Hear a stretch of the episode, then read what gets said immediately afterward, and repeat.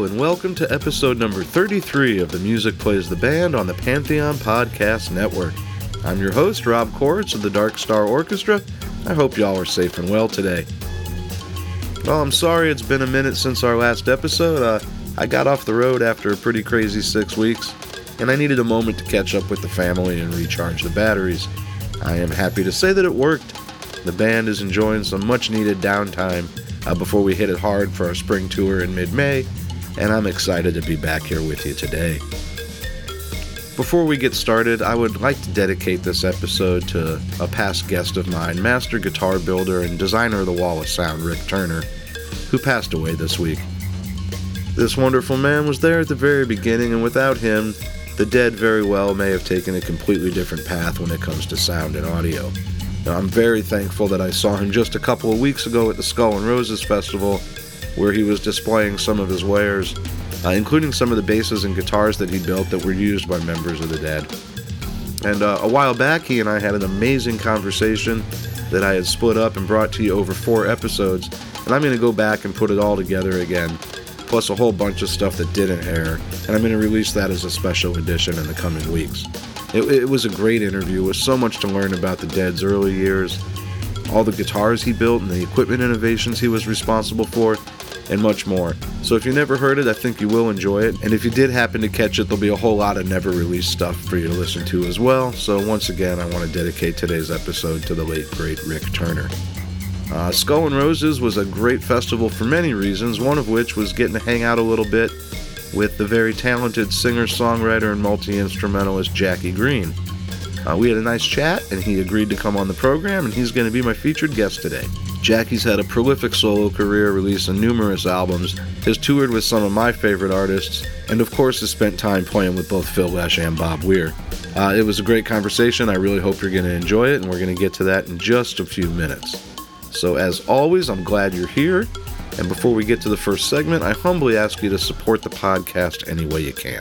There's the monthly Patreon subscription with giving levels starting as low as $5 a month, which gives you exclusive bonus content including all the outtakes, expanded interviews and segments, videos and stories from the road, and much, much more. You can also make a one-time contribution through PayPal, and a portion of all proceeds goes to the Rex Foundation, the charity started by the Grateful Dead. You can find out about all of this and more at www.themusicplaystheband.net. And wherever you are listening to the podcast, please rate, like, and review.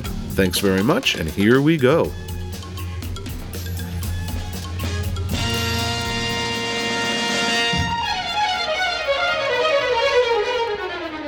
The Black Music Moment is brought to you by The Clean Store, brandingandapparel.com for all your branding and apparel needs.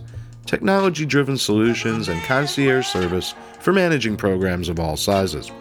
The Black Music Moment is our attempt at chronicling the profound influence of black music and musicians on the Grateful Dead. Today we honor the hardest-working man in show business, the one and only James Brown.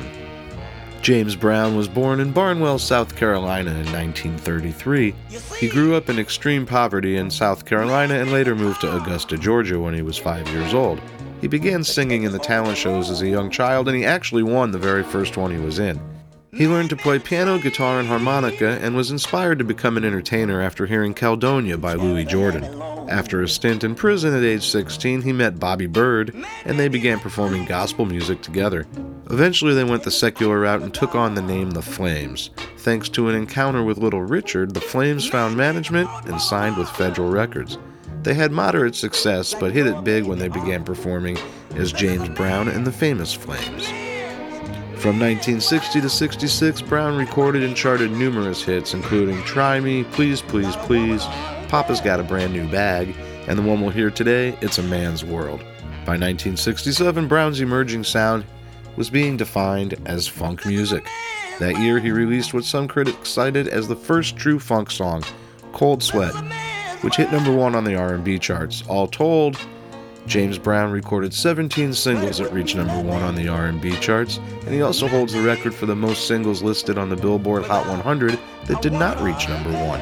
He put out scores of recordings, including some incredible live albums that captured the fierce energy and raw emotion of his music, and would go on to influence groups such as Sly and the Family Stone, Booker T and the MGs, Funkadelic, and Michael Jackson, just to name a few. He recorded strongly up until the mid-70s before falling on some dark times that included drug abuse and incarceration in the late 1980s. But he had a resurgence in the 90s, and his influence on artists never wavered. His concerts were extravagant, with his lifelong friend Bobby Byrd acting as the MC for a production that sometimes employed upwards of 40 people. Incidentally, Brown was one of the very first acts to have two drummers in the band, and they are both legends in the game.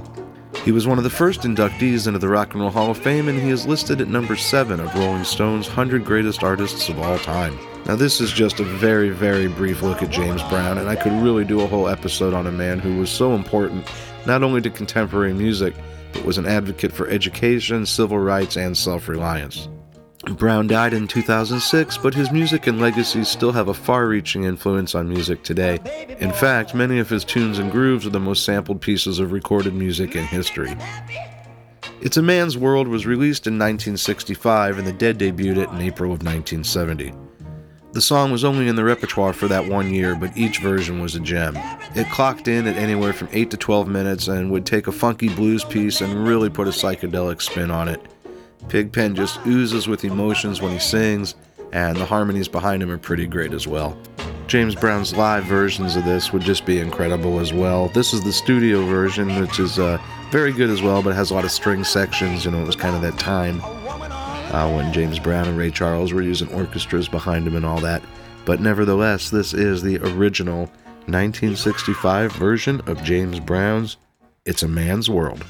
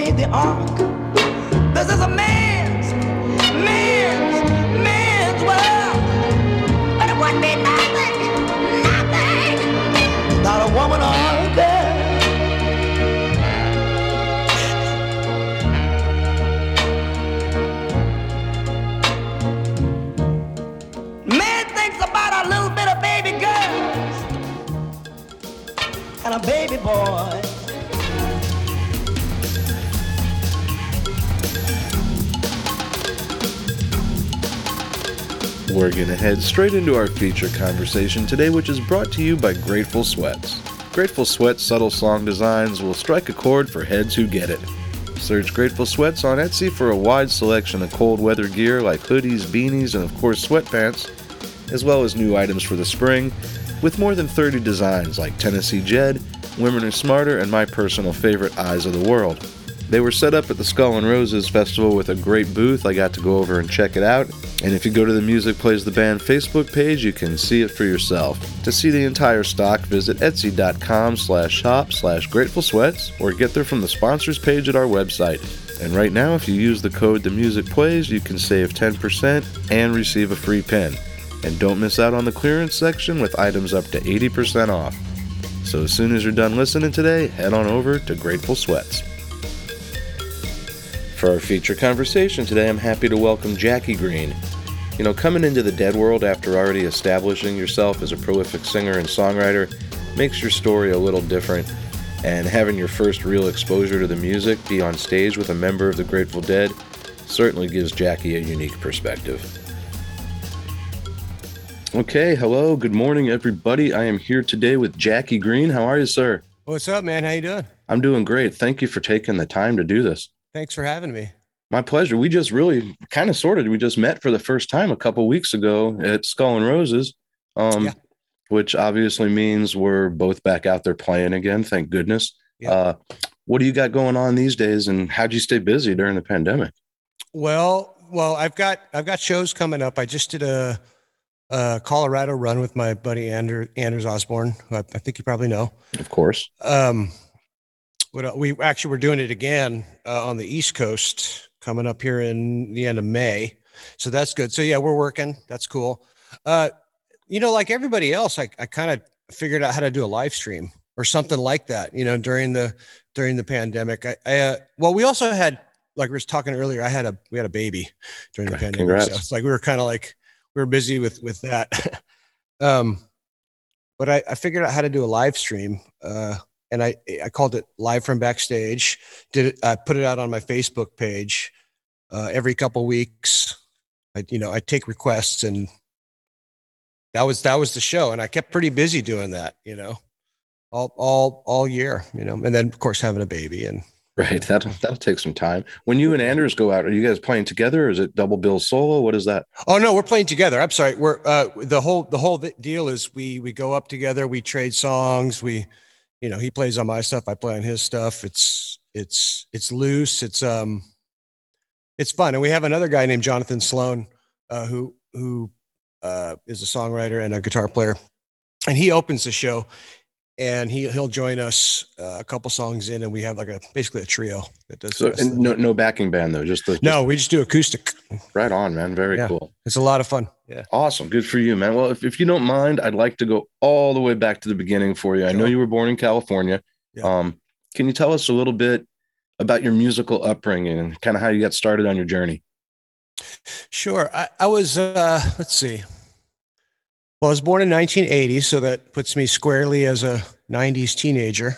Right. And which is, looking back, it's great, especially for a lot of music. But I was really into rock music. I was into the Black Crowes. I was into Nirvana. I was into a lot of, I guess you would call it guitar rock, I guess, growing up. I got into high school, and something changed, and there was a lot of boy bands, a lot of that kind of stuff. Pop stuff was real big in my circle of friends, and I couldn't stand it. I was like, I wanted this guitar stuff, and I sort of went through what I literally went through my folks' old record collection of vinyl LPs one summer, and I found all these old blues records. And a particular record I found was the Genius of Ray Charles. And I'd never, I played a little piano growing up, played a little guitar. By this time I'm, 15 or so, or no, excuse me. Right before high school. What is that? 13, 14. Right. And I find this record, Genius of Ray Charles, and I put it on, and immediately I'm like, oh man, I never heard piano like this. And I started learning how to play, piano, in that way. And I don't know. And I just like fast forward to somewhere in like my junior year in high school, my buddies and I are going out to see Buddy Guy and BB King and all these like blues legends play up in Reno. They played like the Harrah's or the whatever, I mean? So we're like the only kid, these kids going up there to see these shows. A bunch of old folks are up there seeing these blues shows. And I'm like, man, I just was really into the music. And I go back to high school, and I was like this weird dude who liked all this weird music. And I don't know, it was like kind of an identity thing in some ways to be like not grouped in with like there's like the pop music, and like the rave thing was kind of a big deal. And I wasn't really into any of that stuff. I just wanted, like, I was like longing for guitar players and like that had like passed me by or had passed somehow. And I was like, what, at that point you're in the wrong generation. Yeah. I guess like maybe I felt like that a little bit. Like I was born too late or something like that, Had you already started playing? I mean, when did you start picking up instruments and start to play? I mean, I started playing my upbringing is, I said this like a million times, but it's kind of true. It's kind of like a bad country song. It's like my dad and mom split up when I was 10, and he left behind a guitar. You know what I mean? And I learned how to play on that guitar. It's true. And there was a piano in my house. And I never really had, I had about, let's see, formal guitar training. I had a summer of it before high school, sometime before high school. I was a kid. Same with piano. I had a little bit of formal piano training, but it was all just ear. So you just sat there and shed it on your own and were able to figure it out. With piano, I'm trying to remember some of the particular things that I remember being a kid and listening to like on the television, like theme songs from cartoons, and I could like pick out the melody on the busted piano that we have. And I remember there was a show called Swamp Thing, a cartoon. It was on for a minute, and I could like pick out the melody of the. I was a little kid. This is my mom. I don't really remember. My mom tells this story, so I don't really, you know what I'm saying? I'm like a little kid. So I guess I could always do stuff like that. I read somewhere you started playing, like, for lack of a better term, playing out pretty early on. Yeah. Tell us a little bit about that. Well, I started, right after high school, I started playing open mics, coffee houses, this kind of thing. I'm from Cameron Park, which is a town outside of Placerville, which I think you guys know. You know, we were talking about the Hangtown Ball, weren't we, last time? Okay, yeah. So that's up that way. I would say that's what, 98, 99. I started really trying to, I guess, get serious about writing and performing, and like thinking that it was something that like might be it for me, you know, like something I could do, you know? Right. And I just played wherever I could. I was in Sacramento. I played coffee houses. There was a place called the Fox and Goose that had a open mic. I'd play every of those open mics I could. A place called that's what it was called. I was trying to think of it. The True Love Coffee House.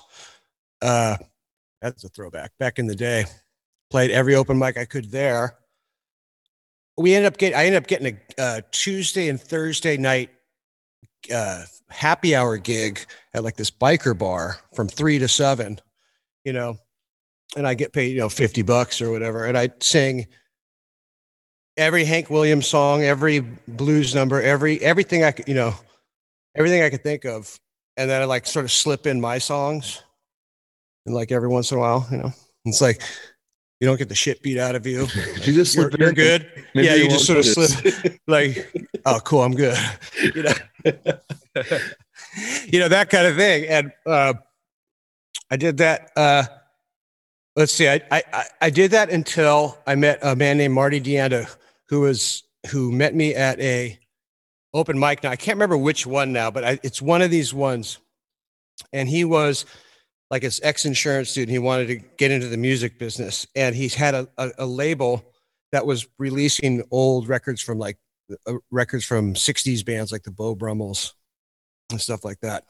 And so he became my manager, and we made this record called Gone Wandering. And by the way, for like no money, in like a little voiceover studio, right? Sacramento. It sounds, God, it's horrible sounding. But whatever, it's like, you know. But I got an album, man. Yeah, I got an album. I'm like 20 years old. So we made this record, and from there, I started getting booked on more national tours. I opened up for Susan Tedeschi, BB King and Buddy Guy again. Ended up being an opening act for those guys. Wow. I just sort of progressed from there. And that was, I was young. I was like 22 at the time. So wow, man. When you're absorbed, like your teenage years, because those are, for all of us musically, especially, those are our most formative times, because we're just absorbing so much. Yeah. And you're absorbing these blues guys and the rock of the day and the grunge and all that in the '90s. And you mentioned like Ray Charles on piano, and I think you mentioned BB King and Buddy Guy. Are those three guys right then like your biggest influences at that point? Well, definitely at that point, certainly when I was in high school still, because I was really searching for something, you know, other than the landscape that was already there. And I had sort of felt that was like not me, you know what I mean? Right. I was like, man, I was like clinging to this, like I kind of said earlier, I guess in my mind, it was like a guitar oriented kind of rock thing. And what I didn't realize is that I did the same thing that like Zeppelin and those guys, they stumble upon this I'm doing the same thing in my own, in my own way.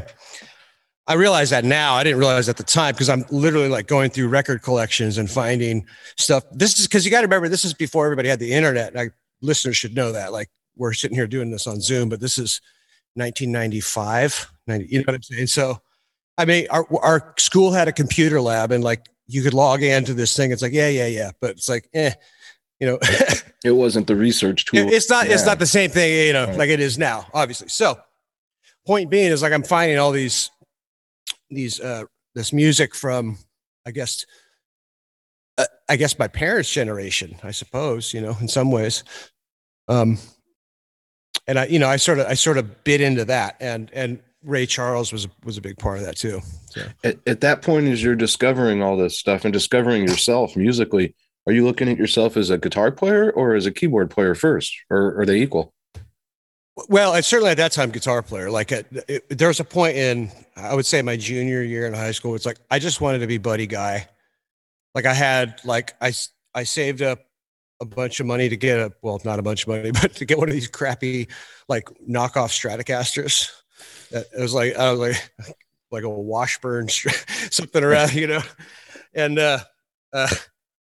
just because I had seen him, he had his polka dot Strat at the time. I'd seen him in wherever he was at the Harrah's or whatever, and in Reno. And I was like, man, I gotta have that, you know. It's like, you know, so definitely guitar playing. But I think the point I was making about the Ray Charles about that was when I heard that record, it's like I started, because I'd played piano a little bit growing up. Like I said, I was formally taught like a little bit, like I had like a summer of lessons kind of thing, you know? And then I put on the Ray Charles thing. I was like, oh my God, I just want to play like that. I want to know music like that. That's all I really want to do. And so from that point forward, I kind of changed my approach to playing piano a little bit, and always tried to play more like Ray, you know? Right on. Again, so you're absorbing all of this music, all these different genres, just becoming who you are as a musician. Is the Grateful Dead even on your radar at that point? Not at that point. And I met Phil in 2006, and I had made a couple records, and I had, you know, I barely heard, I of course I heard of the Grateful Dead, but I didn't really know that much stuff. You know, I knew Truckin', maybe something like that. And I met Phil, and I guess in some ways it's like finding your next favorite band way late in life. But I guess it wasn't way late in life, late or sort of like, you know, later that most people find their favorite bands when they're teenagers. You know, I was a little bit older, I guess. as you start, so you really didn't know any, and he starts to turn you on to it because you're going to play with him and all of that. Yeah, he starts to turn me on to it. Well, I'll tell you the story. So this is 2000. Well, I met Phil in 2006.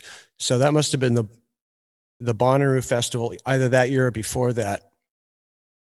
We were playing, and people had mentioned that he came to see us play. And I was like, oh, that's awesome. You know, who's Phil? You know, who's Phil? And I was, you know, they explained to me who he was, and he called. I was living in San Francisco at the time, and he calls me. I had a studio with my friend Tim Bloom of the Mother Hips up in the Mission, and Phil calls me out of the blue one time. I don't know. Still to this day, I don't know how he got my number, but I'm sure it wasn't that hard to get for Phil at the time. And he calls me up, and he mentions that he's got, or there's an idea for a television show about some band that, you know, it's X number of years on, and they need this material for this fictitious band, these songs, and can you help us write some songs? I thought, great. that's my kind of my wheelhouse, you know. I'm not like a jam band dude. I'm not a, you know. So we hang out, and he comes up to the studio, and the first time we met, he came up to our studio, and we went and had dinner. That was a fun night. And then the next time we met, I went to the plant in Sausalito, and we started working on some demos that I had for just some, you know, these random tunes at the time. And the next thing I know, John Mollo shows up. Larry Campbell shows up. Mollet shows up. And the next thing I know, we're playing Friend of the Devil. Something like that. And now you're in it. Yeah, now we're in it. It feels great. And it's, you know, or something. And before I know it, like, you know, Phil's calling rehearsals saying, let's take this band on the road. So I that's a long way of saying I got swept into it without ever really knowing what hit me. And, you know, I didn't know that much material when we first started. And, you know, we would do these rehearsals at Phil's place, and he would give me these big stacks of CDs that had all these recordings on them, or DVDs or whatever, all these files. And be like, man, go through all that stuff. And, you know, what are the songs? What are the songs that you like? You know, and lo and behold, there's like a ton of them. You know, that's kind of what I'm saying. It's like you get handed the song book, you know, by one of the guys, and he's like, hey, check this out. You know? So as you start listening to it, so now you're getting exposed to all this new music, and this leads to just so many questions. But as you're starting to hear it, what's your first impression? Obviously you dug it. So what was it about this music that grabbed you? Was there like a holy shit moment? Well, sort of. Most of the holy shit moments, there's been several of them, but I would say the song, you know, like Broke Down Palace or a Sugaree, or a song that like I'm hearing it and I'm like, man, I also hear the past in it, like the references. And I'm like, oh man, like that's like where I'm coming. That's the stuff I like too. You know, they like the same stuff, right? You know, and I'm like, how is this? I guess part of it's like, well, how is it never like entered my radar in the way that it did? And I guess maybe that's a little bit. I don't want to like give the impression I had no idea who the Grateful Dead were. Do you know what I'm saying? It's just I just didn't. You know, wasn't my forte. Well, it's easy to know who they are because there's songs out there that everybody's hearing, but that's different than being fully immersed into the world and the catalog. Yeah. So I get it. Yeah. I would consider myself now a deadhead, where back then I definitely wasn't. So, well, I'm sure then as you've listened, I mean, you've listened to so much of it now. You know, like the Dead, especially early on, really early on, the Pigpen stuff and all that, were really influenced by the old blues players. Yeah, as were you. Yeah, is that connection one of the things that attracted you to it? Well, it's one of the things that as I got to playing with Phil, and he'd start pulling out these tunes, like you say, some of this older stuff, and I go, oh, you know, I mean, it's a Big Boss Man or something like that. I'm like, oh, okay, you know, that's my wheelhouse, dude, you know, and I'm like, oh, and I hear Pigpen Blow a little bit, and I'm like, okay, this is like I like this, you know what I mean? Like this is the band. This is okay. It was a blues band. All right. I got you for a minute. You know what I mean? Sure. And I'm like, I love that, you know. Is that kind of one of the eras of the Dead that appeals to you most? No, not necessarily. What I was going to say is like these moments, like in Broke Down Palace and in late, and what's the song I love to I love to do it now. Not Standing on the Moon, the other one, So Many Roads, you know, where there's like a maturity that's like a songwriting maturity that's ridiculously, I mean, that's like has all these influences is what I'm saying. And it comes to the table with them. And as someone who writes songs who has those influences, I go, geez, you know, that's amazing. You know, like I get it. Like I wish that was my song. Right. That's what it is. That's what it is. That's what it always is with all the like my favorite shit. It's I wish that was my song. That's, and I got a lot. And my point is, I got a lot of that when I started going through that stack of material. I was like, oh, there's another one. I wish that was my song. Right. Another, you know, when it, I love some China Doll stuff, like the real beautiful songs. Like, yeah, I don't know. So to me, it's to me, the improv, the inventiveness, and all this stuff is like the icing on the cake. And the cake is, in fact, that, hey, this is great. These are great. This is great material and a great band. And that's like bottom line, you know?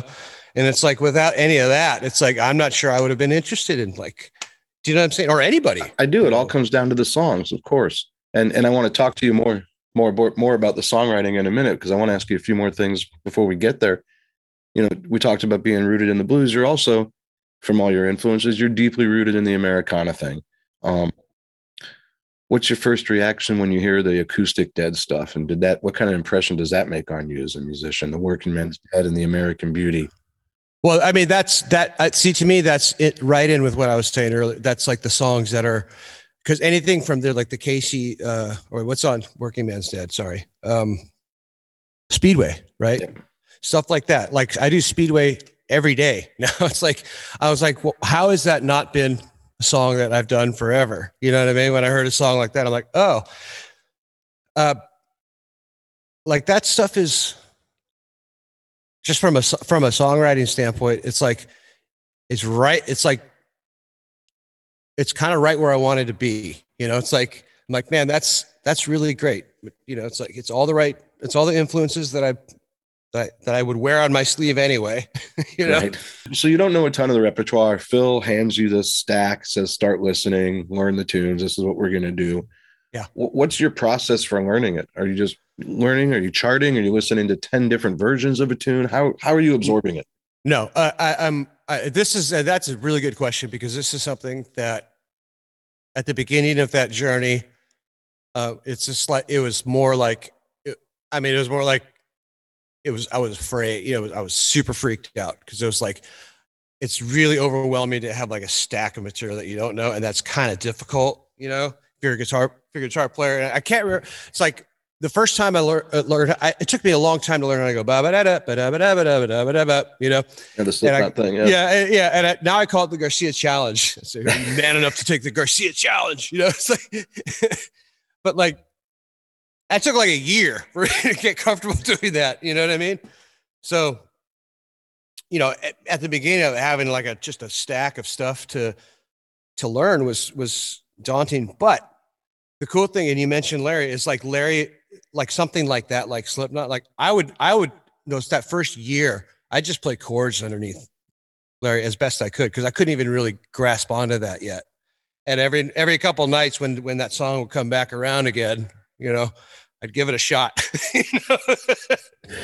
and I think they like the spirit of that whole thing, you know.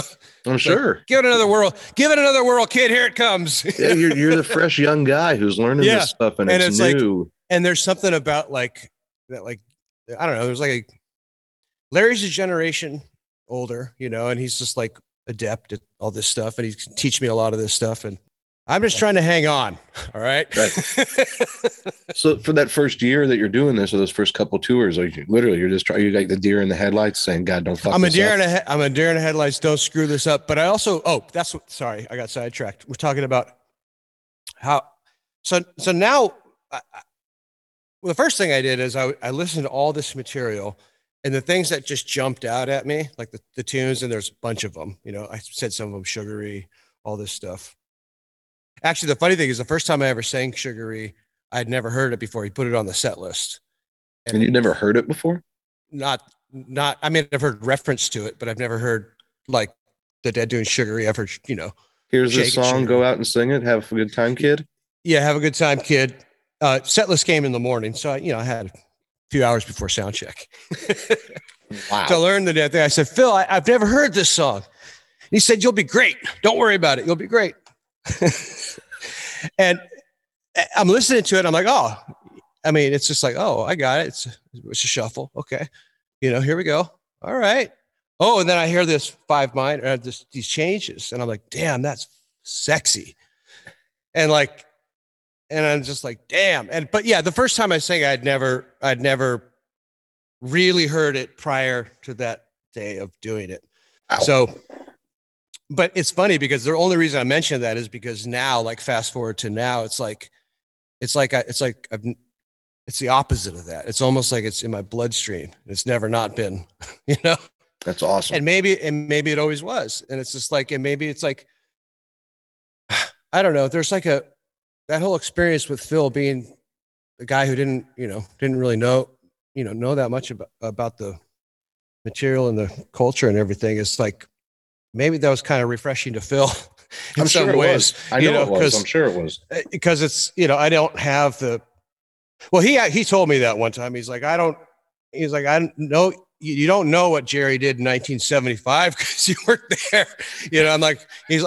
He's like, that's a good thing. He's like, you don't have, I'm like, I get that. It's just like, I have no possible reference for that. Well, so. And he definitely dug on that. I know that for a fact, just, from Baracco and my band who played with him for so long. That's why he picks not just you, but he'll pick somebody who's from outside the circle of the Dead world to bring it in and freshen it up and change the pace of it and all that. Was he giving you a lot of direction, or did he pretty much give you carte blanche to interpret stuff your way? I mean, you don't know any of it, so you're learning it as you go. I don't know any of it, and we're learning it as I go, as we go. And I think it's just an organic feel, because it sort of seemed like there would be things that would really pop like immediately, and it's kind of things that to be expected that were sort of in my wheelhouse, the speedway, that kind of thing. That like, but then there's a couple things that take a minute. That at first I was kind of uncomfortable. I'm trying to give you an example, but now it's like, oh man. Oh, an example would be, even just singing Help on the Way. For whatever reason, it just wasn't in my wheelhouse, and now I love it. You know, and is it because of a phrasing thing?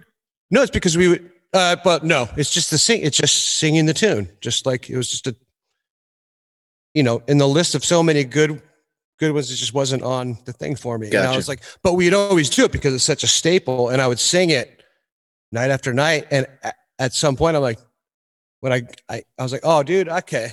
It's just, there's a comfort thing that happens. Sure. And now it's like, I love it. So I don't know.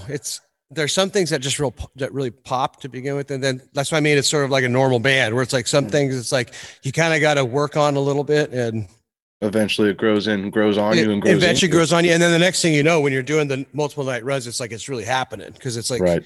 And it's like, to Phil's credit, it's like, he got me there. Like, he's like, all right, we're going to keep doing this. Cause this is one of the things that we do. And, I'm like, all right, and I'm like, cool, As you start really keying in and analyzing the music, you start listening to more and more of it. And I would assume at that point, particularly the guitar players, what kind of effect did that have on your playing style?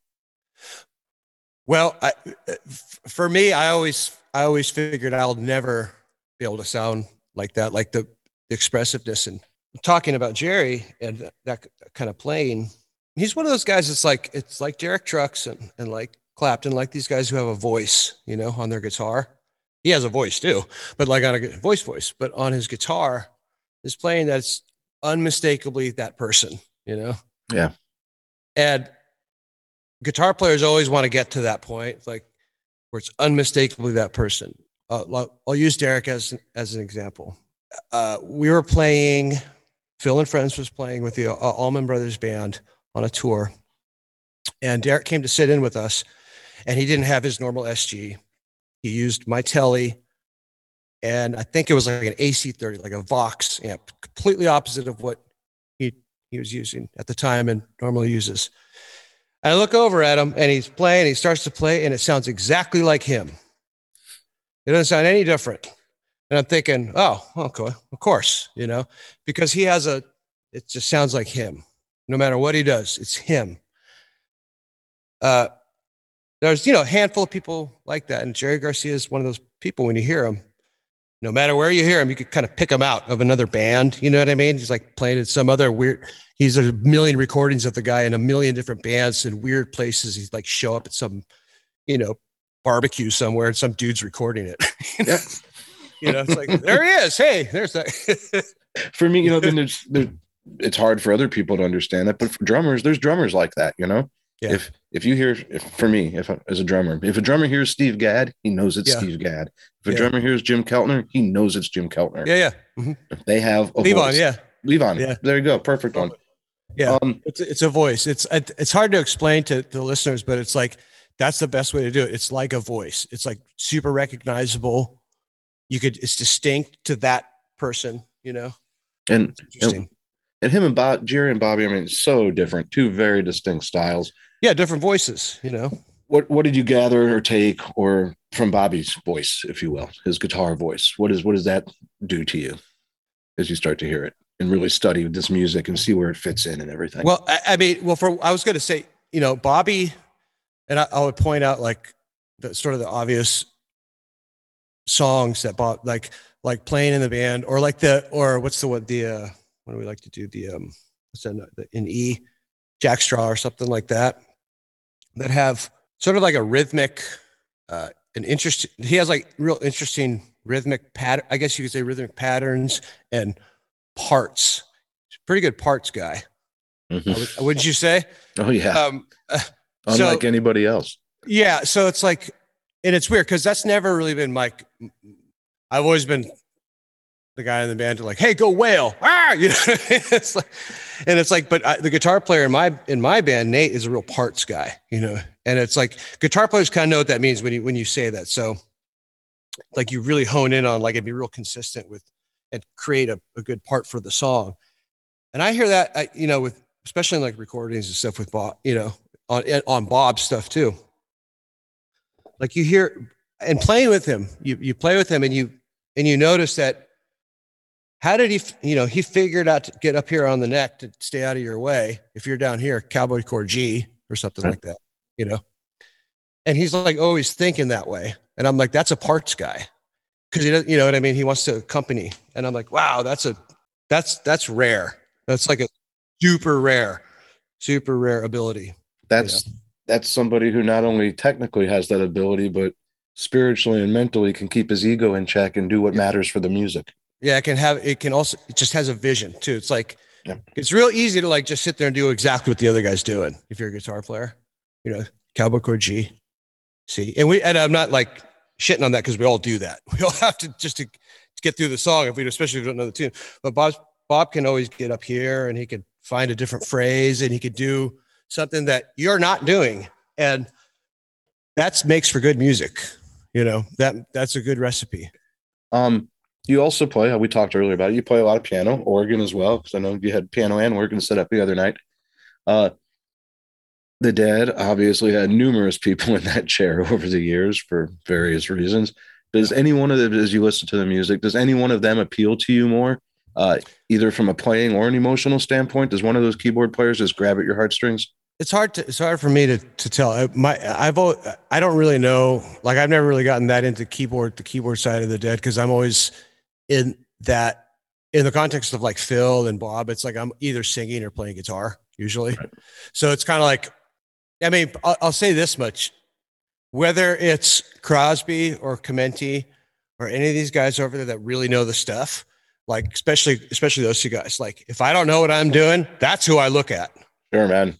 I'm like, because they know what's going on. So it's like for me to like go over to and mess around on a keyboard. It's like, what?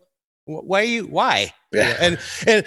But to that being said, like Clementi loves it when I come over there and I play with him. So it's like, you know, I'm sure he does, man. It's just, you know, I don't know. I've had both of them on the show as a matter of fact to talk about it. We talked about how you played with Phil, but you also did the acoustic thing. And I guess it was probably 10 years ago or so. You did the acoustic thing with you and Bob and Chris Robinson. Yes. Yeah. How'd that come about? God, I can't remember. How did we do that? You know, I kind of think at the time, I want to say we were hanging out at TRI at Bob's studio.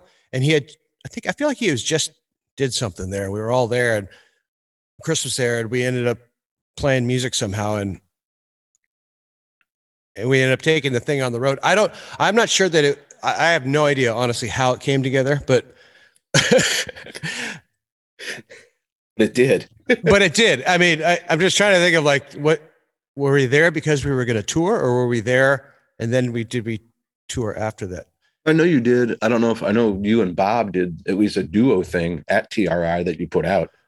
Yeah, but then Bob and I opened for Bob on an acoustic tour, and that may have happened after that. So Or was that before that? It was the same year, but one or the other happened. Then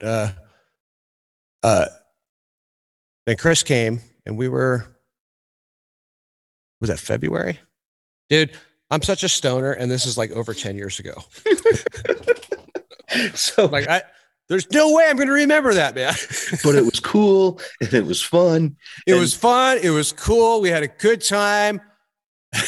We played a lot of cool songs.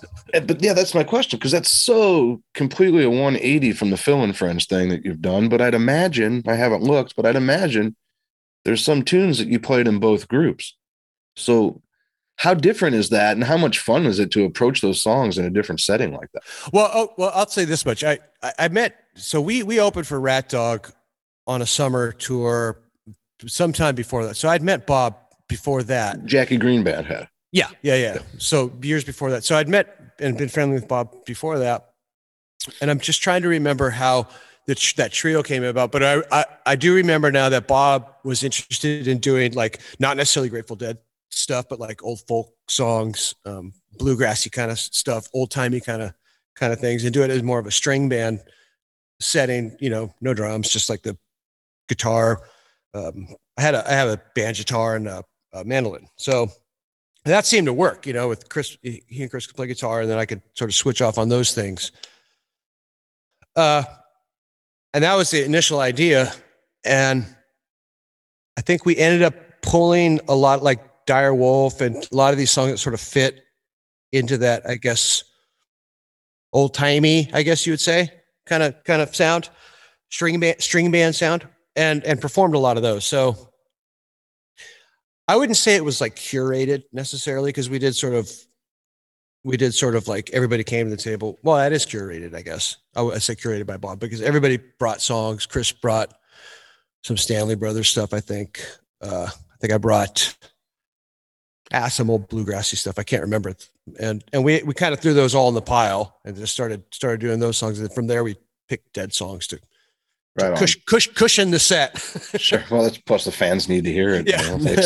They expect at least a little bit. Oh, we needed Uncle John's band. Let's go. Yeah. Was that collaboration with Bob and Chris? Was that, and hanging out with Chris there, is that what led to your gig with the Black Crowes?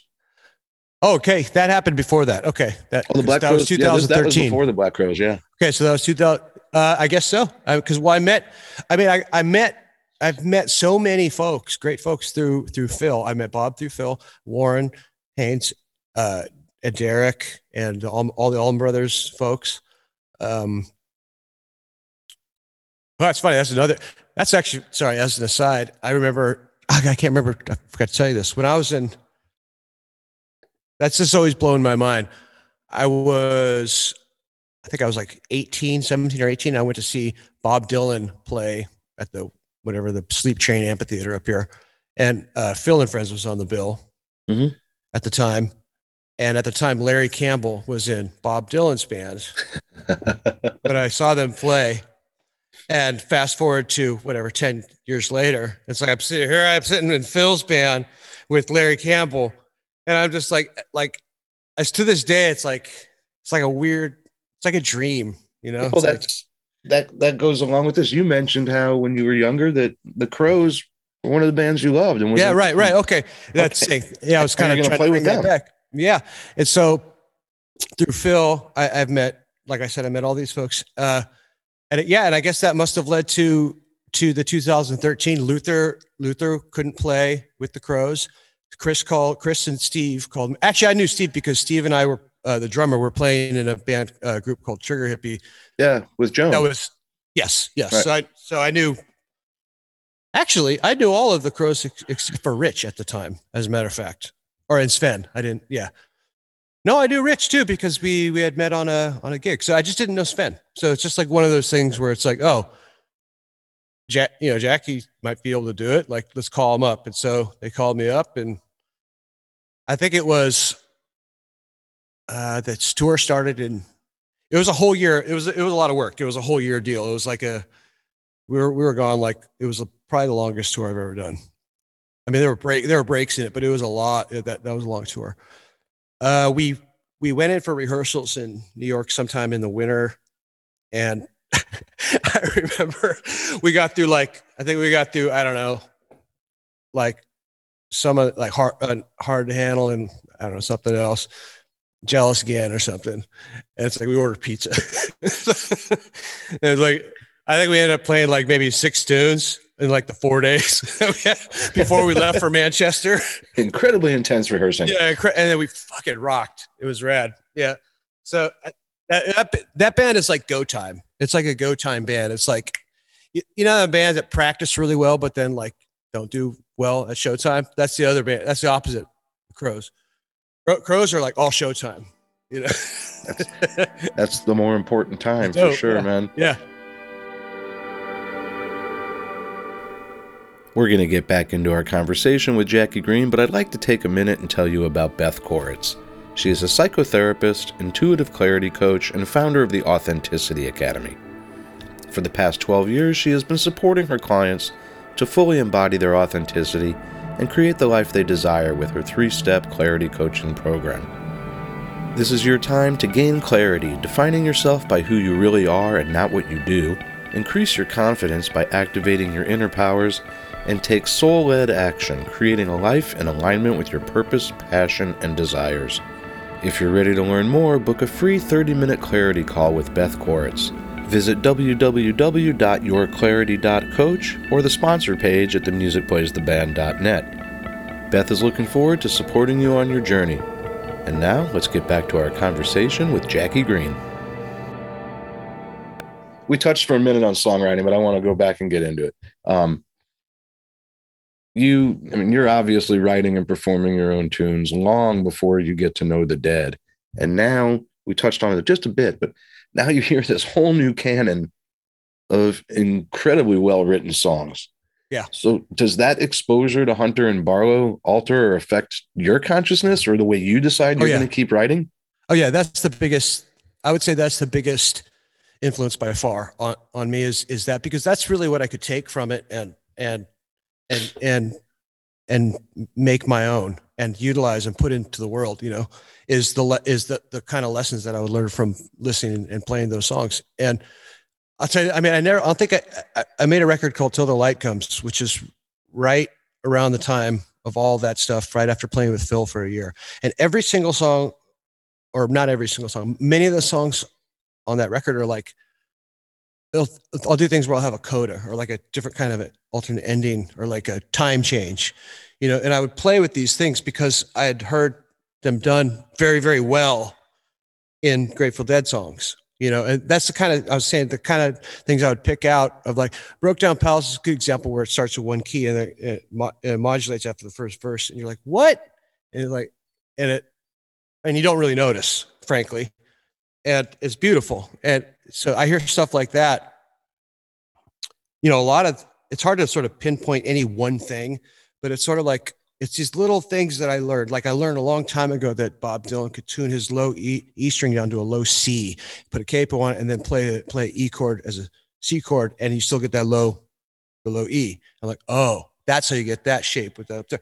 And it's like, it sounds right in the song. Right. So it's like fast, you know, I would learn about songwriting, these things I didn't know before, things like I said, I could take this song, I could have a whole different part of a song and call it like a coda and have a different ending, and you know, that kind of thing. And I never, like, wow, these guys did that, you know.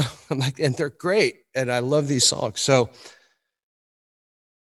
to me, it's like that's still what I take away to this day. The most is just, I'm just amazed at how well these songs are written. And again, it's just like, damn, I wish that was my song. You know? that's all on like on a melodic and a harmonic level and devices and changes and progressions and all that. What about on a lyrical level? You know, I mean, well, all of that. That's what I mean. Yeah. It's, and I guess from a lyrical perspective, I kind of, I'll use Broke Down Palace again. I mean, the language she's using is like, it's like a gospel song or something, you know? And you've heard it before.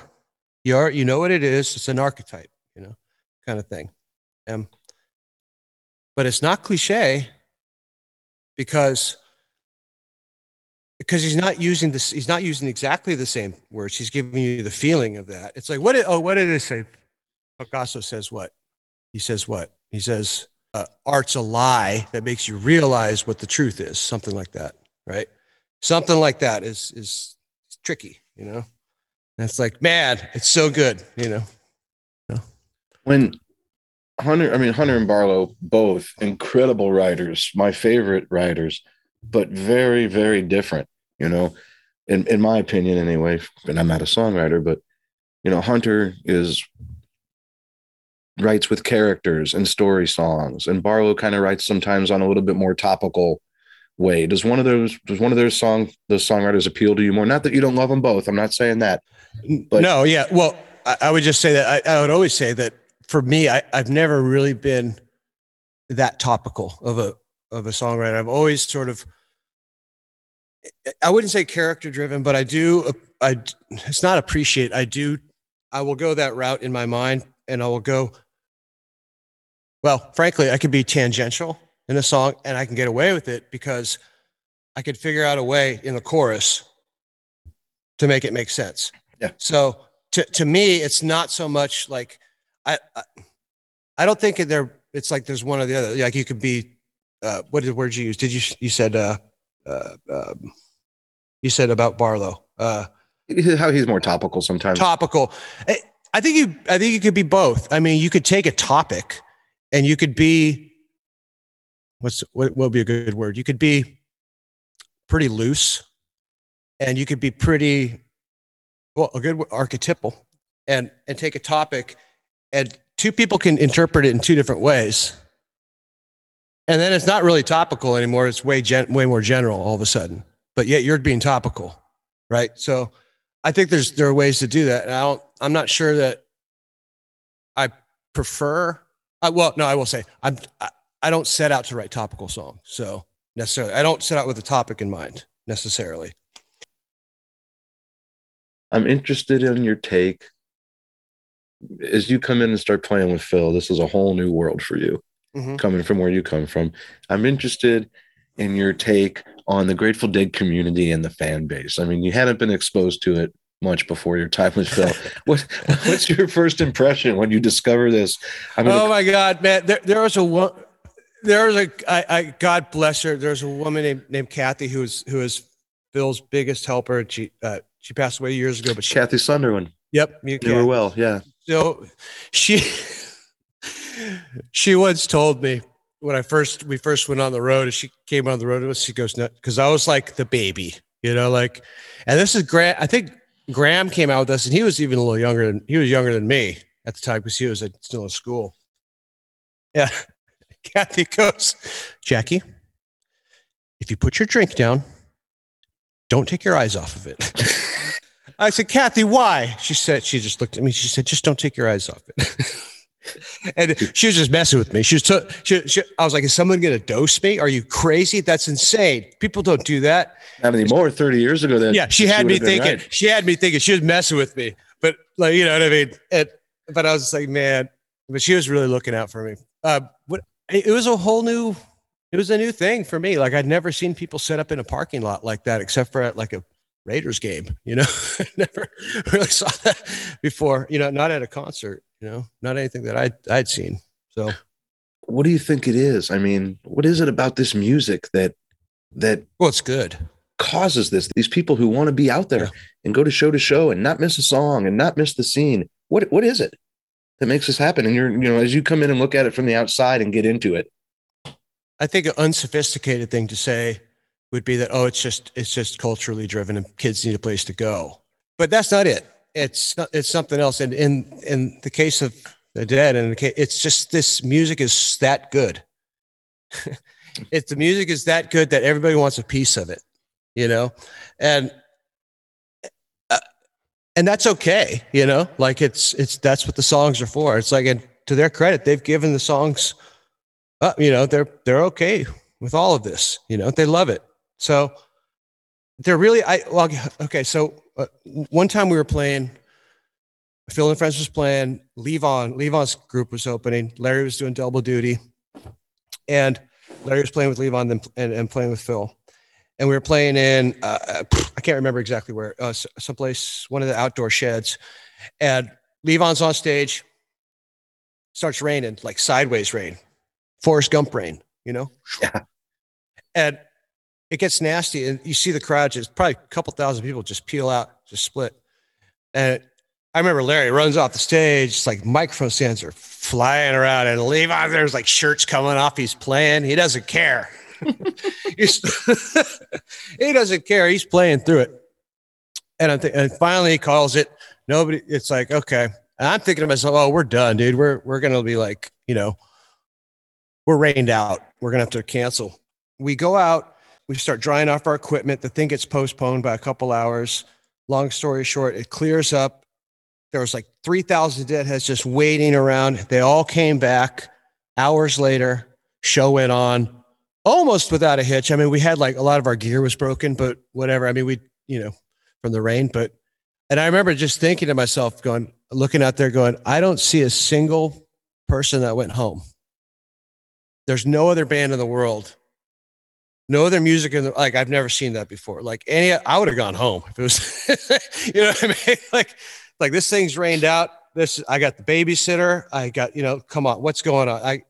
You know, sounds like a bad date night. You know what I mean? It's like, but no, they were all stayed. And I'm thinking to myself, what band, what is this? What is this? It's a phenomenon I've never seen before. And like, I'm like, oh, that shit's powerful. Yeah. Powerful testament to the music. That's what I was just about to say. And, and you know, you were talking about that in the songs and all that. And I just want to say, for me personally, you know, I grew up with the Dead. I didn't get into it till the 80s. I'm in my 50s. I'm a little older than you, but not old enough to be in it back in the day. But when I discovered it in high school in the 80s, all of a sudden those songs are words to live by for me. Yeah. You know? Fairly well, let your life proceed by its own design. What else is there? So I put them up there with the greatest songwriters of our generation. Oh, easily. I guess if I didn't say that earlier, that's kind of that's what I'm saying. It's like, to me, I come across the Dead, and to me, it's like, I put that in I was a big Bob Dylan fan, like at that time, Bob Dylan, Tom Waits, these songwriters like that. And I find that's what informed me and all my work up to that point. And I find this other band, you know, that has been on the periphery sort of always.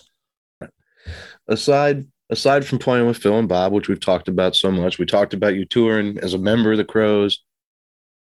You mentioned a couple of these, BB King, Taj Mahal, Buddy Guy, Government Mule, my favorite band in the world, Los Lobos, who is man, all-time favorite band. Hell yeah. These are such great gigs for you, not just for the exposure, but for the opportunity to learn so much, you know, especially as you're young and opening for all these people. Out of all these artists that you toured with, do any stick out as major influences or even teachers as you continue on your journey? Well, yeah, I mean, you just mentioned Lobos. I would say that when I was younger, I play a lot of instruments, and people would say, oh man, you play a lot of instruments. I say, no, David Hidalgo plays a lot of instruments. Yes, he does. You know, I remember just being enamored with that guy. I always thought he was like Prince, you know, like, he could do anything. He sounds good. It's like, writes great songs. And it's like, come to find out, he's like shy about his own voice. Doesn't really like it that much. I'm like, geez, I guess Jerry might've been I heard that Jerry was kind of like that too. I'm like, wow. Okay. Well, Steve Berlin, who's in Los Lobos, produced, I want to say 3 of my albums. Oh, really? I didn't know that. Yeah. Right on, and man. He did, yeah. And so I've known them for God since then. So that was 2000 and before I met Phil. So 2004 maybe is when I met them. 5 opened for them at the Fillmore, and then just started doing more shows with them. Opening up for. Oh, I'll tell you a funny story. One time we Steve called me and had me come to a gig of theirs in Colorado at Boulder, the Fox, and. To talk, he was going to produce my record, which was American Myth record. He's like, come to the gig, we'll hang out and work on some stuff. So I go down to the dressing room downstairs, you know, that spiral staircase that leads you downstairs. Yeah. And they have a guy down there who's a hot dog vendor, who I guess they brought in from LA, I guess. He's like the street hot dog vendor. He was doing their catering for the evening. And it was like, and I was like, dude, that's so vibey. That's awesome. Conrad's sitting there with a glass of wine and a hot dog. Yeah, and a hot dog. And I'm like, dude, that's the shit. like with the cart, the cart, like the. They are. I just thought that was awesome. I was like, that's my kind of band right there. So. Yeah, man, they're one of my. I mean, you talk about like with your experience with the Crowes. I saw Los Lobos for the first time in the '80s, early '80s, like '85, before La Bamba, before they hit big, and became one of my favorite bands instantly. And now, whenever we're together, I play percussion with them, which is just and I've been trying forever to get David on. So, David, if you're listening, return a text message because I really want to get you on a podcast, man. You haven't heard back. Come on, man. Come on, dude. All right, man. Hey, before I let you go, I do this with every one of my guests. A quick lightning round. Just answer as quick as you can. Okay. Usually it doesn't go very fast. Okay. Well, you never saw Grateful Dead, so I can't say first show. Let's move here. Studio recordings or live recordings when it comes to the Dead? Ooh, studio. Favorite Grateful Dead album? Mars Hotel. Thank you. Here's the one that everybody hates. Favorite non-Grateful Dead album, that Desert Island album. Favorite non-Grateful Dead album? The one you're taking with you to the desert island. Bill Withers, Adjustments. All right. You answered that so much faster than most people. Thank you. First job. That's one of my favorite records of all time. Yeah. First job? Good one. Taco Bell. How about that? Yeah. Favorite color? Green. You're wearing green right now, man. I can't believe it took me like more than 1 second. Well, I mean, honestly, it's some people it does. Like Clementi is, and I asked him favorite color, black. And didn't take right. Well, it'd be dishonest if he said anything other than that. That's right. Everybody would call him out. They'd be like, dude, you're full of shit. Yeah, full of it, dude. Favorite venue to play? Ooh. That's probably a tough one. I'm going to say the Fillmore. Definitely a good answer there. Best city for a day off. American City? Or not. Okay. Oh, boy. Well, see, that gets rough because then you start getting all fancy and you're like, where have I only been like once where I'd like, you know what I mean? I'm like someplace in Switzerland. Right. Once in my life. So I'd like to pick that, but really you don't know anything about the place, Right. So it's like, I'm going to actually say a great place for a day off is my town here of Sacramento. Right on. All right. It's a great day for a day off. I like Sacramento. Yeah. It's a good town. You can get around easy is why I say that. I have a couple friends there. So I come out there every once in a while. Yeah. First car. Ooh. Toyota Celica, I want to say, is this or Corolla Celica? That's a hatchback. I think it was hatchback. Yeah, that would be the Celica thing. Current car, Ford Explorer. Book you are reading right now. It's a botany book. Can't remember. Botany book. Yeah. Any magazine subscriptions? No, people have magazine subscriptions. They still exist, man. They still exist. And lastly, besides playing live, what are you most excited to have back in your life as we come out of this craziness? Baseball! All right, man, baseball fan. Yeah. You get it. Oh, you can't see it. It's not a wide angle. I have like tons of baseball stuff everywhere. You couldn't see it. I've got a little bit around here myself.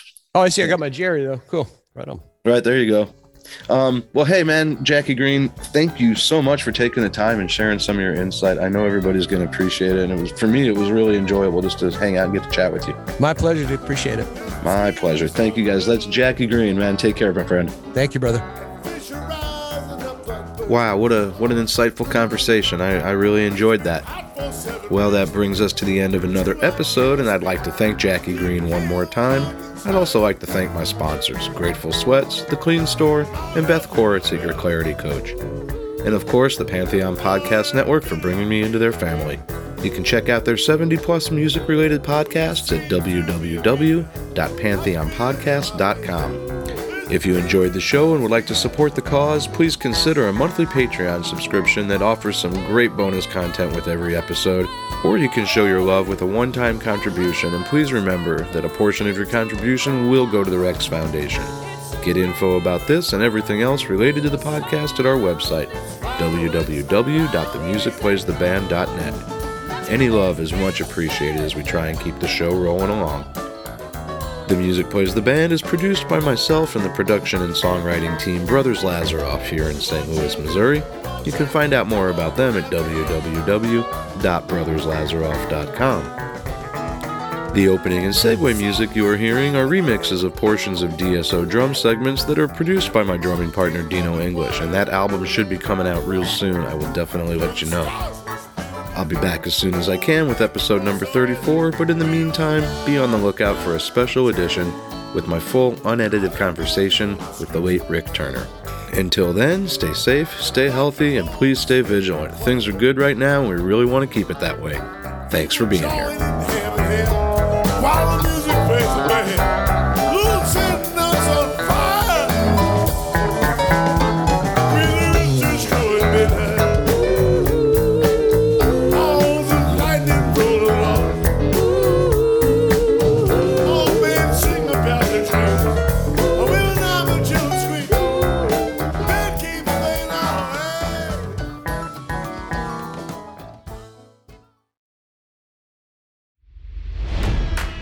It's NFL draft season, and that means it's time to start thinking about fantasy football. FantasyPoints.com features industry-leading experts and prognosticators using proprietary hand-charted data to help you score more fantasy points. FantasyPoints.com is the place to go for whatever kind of fantasy football you play. Whether you play fantasy football, daily fantasy sports, or do a little bit of everything, Fantasy Points has the meticulously researched content to guide you to victory. And why wait for the fall? Fantasy Points also covers the new spring football league, the UFL. Join the guru, John Hansen, Scott Barrett, Joe Dolan, and other massive names in the fantasy football universe with an exclusive offer. Use code Pantheon for 15% off any Fantasy Points package, including the all-in package, with access to every article, tool, and data nugget that Fantasy Points has to offer. That's FantasyPoints.com and code Pantheon for 15% off at Fantasy Points. FantasyPoints.com. Code Pantheon. Score more fantasy points.